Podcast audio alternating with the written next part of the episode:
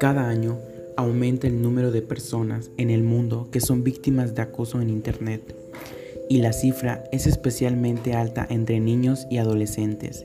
Más de la mitad dicen haberlo sufrido. A Daniela le sucedió afuera de la escuela.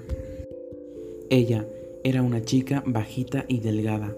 Su pelo es rubio pasando a castaño, largo y lacio. La cara es redonda, como sus ojos en el que destacan su color verde. Son maravillosos. Todos se quedan mirándola cuando se pasan por su lado. La boca es redonda y sus dientes blancos y rectos.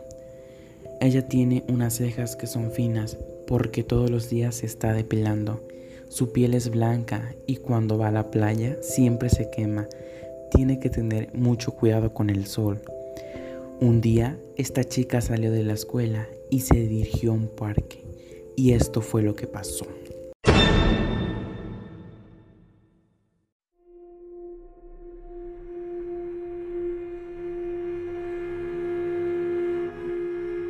Oye amiga, ¿te leo las cartas? No, gracias, llevo prisa. Entonces, ¿no quieres saber tu futuro, Daniela? Mm, ¿Cómo sabe mi nombre? Las cartas me lo dijeron. ¿Y qué más dicen? Me dicen que te llamas Daniela González y que estudias en la secundaria número 2. Sí. Además, que tienes cuatro mejores amigas. Tania, Carla, Regina y Mariana. Y que tus papás se llaman Roberto y María. Pero, ¿cómo puedes saber eso con solo leer las cartas? El fin de semana pasado fuiste a la pesca con tu familia. Sales a las 2 de la secundaria.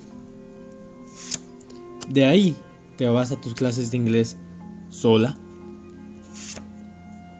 Y terminando vas a tu clase de danza. Para después, exactamente, llegar a las 7 de la tarde a tu casa. Es que esto no es posible.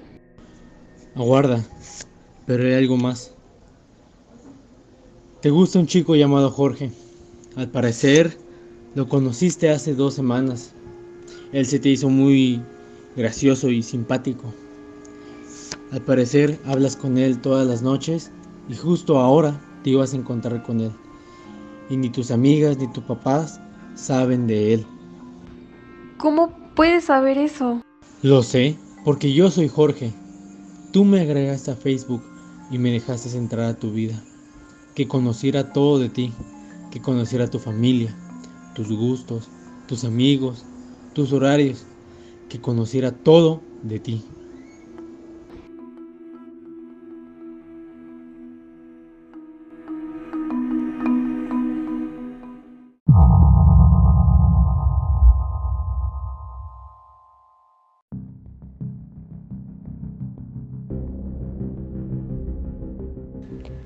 No olvides que la dignidad es el valor que cada persona tiene y debe ser respetada en todo momento. Cuando reconoces y valoras la dignidad, aprendes a detectar cuando una acción puede causarte daños físicos y emocionales. En el video nos recalca el mal uso de las fuentes. Daniela nos informa bien del tipo de red que usa y es por eso que sucede este tipo de cosas. Toma en cuenta que publicar todo lo que haces no te hace popular, te convierte en un blanco. Infórmate sobre cómo utilizar las redes sociales de forma segura. Sea precavido al publicar información en sus redes sociales. Revise la configuración de privacidad de todas sus redes sociales. No solamente verifique qué tipo de información es pública, sino que además identifique qué datos están tomando las aplicaciones que tiene conectadas a estas plataformas. A veces los usuarios no se dan cuenta y dan permiso demasiados amplios, por lo que terminan robando información de los contactos. Eso puede llevar a que terceros sepan los hábitos de consumo o las páginas que generalmente visitan, etc. Y a partir de ahí se pueden hacer muchas cosas. Si admiten ciertos permisos, podrían desde explotar alguna vulnerabilidad y llegar a tomar control del dispositivo hasta robar información o fotos. Es por eso que debe tener mucho cuidado.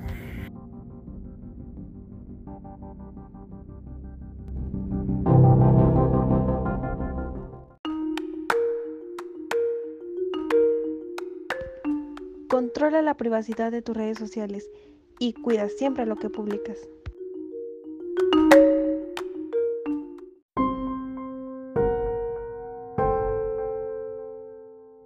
¿Sabías que, según el estudio de la ONG Internacional Bullying Sin Fronteras, para América Latina y España, realizado entre 2019 y enero de 2020, los casos de bullying en México continúan en aumento? Donde 7 de cada 10 niños sufren todos los días de algún tipo de acoso. Lo mejor que puedes hacer es aceptar contactos de confianza y que conozcas. No compartas datos personales y siempre cuida mucho lo que publicas.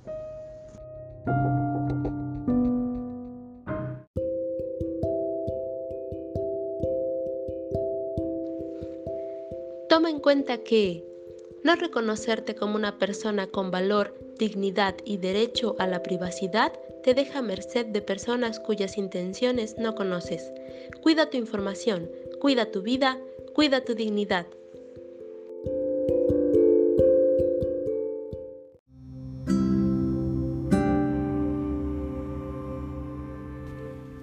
Y recuerda, si no hay héroes que te salven, tú te tienes que convertir en tu propio héroe.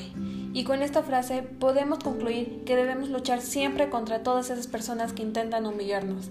Ahora, sin más que agregar, pasaremos al último podcast en donde los doctores darán su reflexión final acerca del enfoque conectivista en la educación.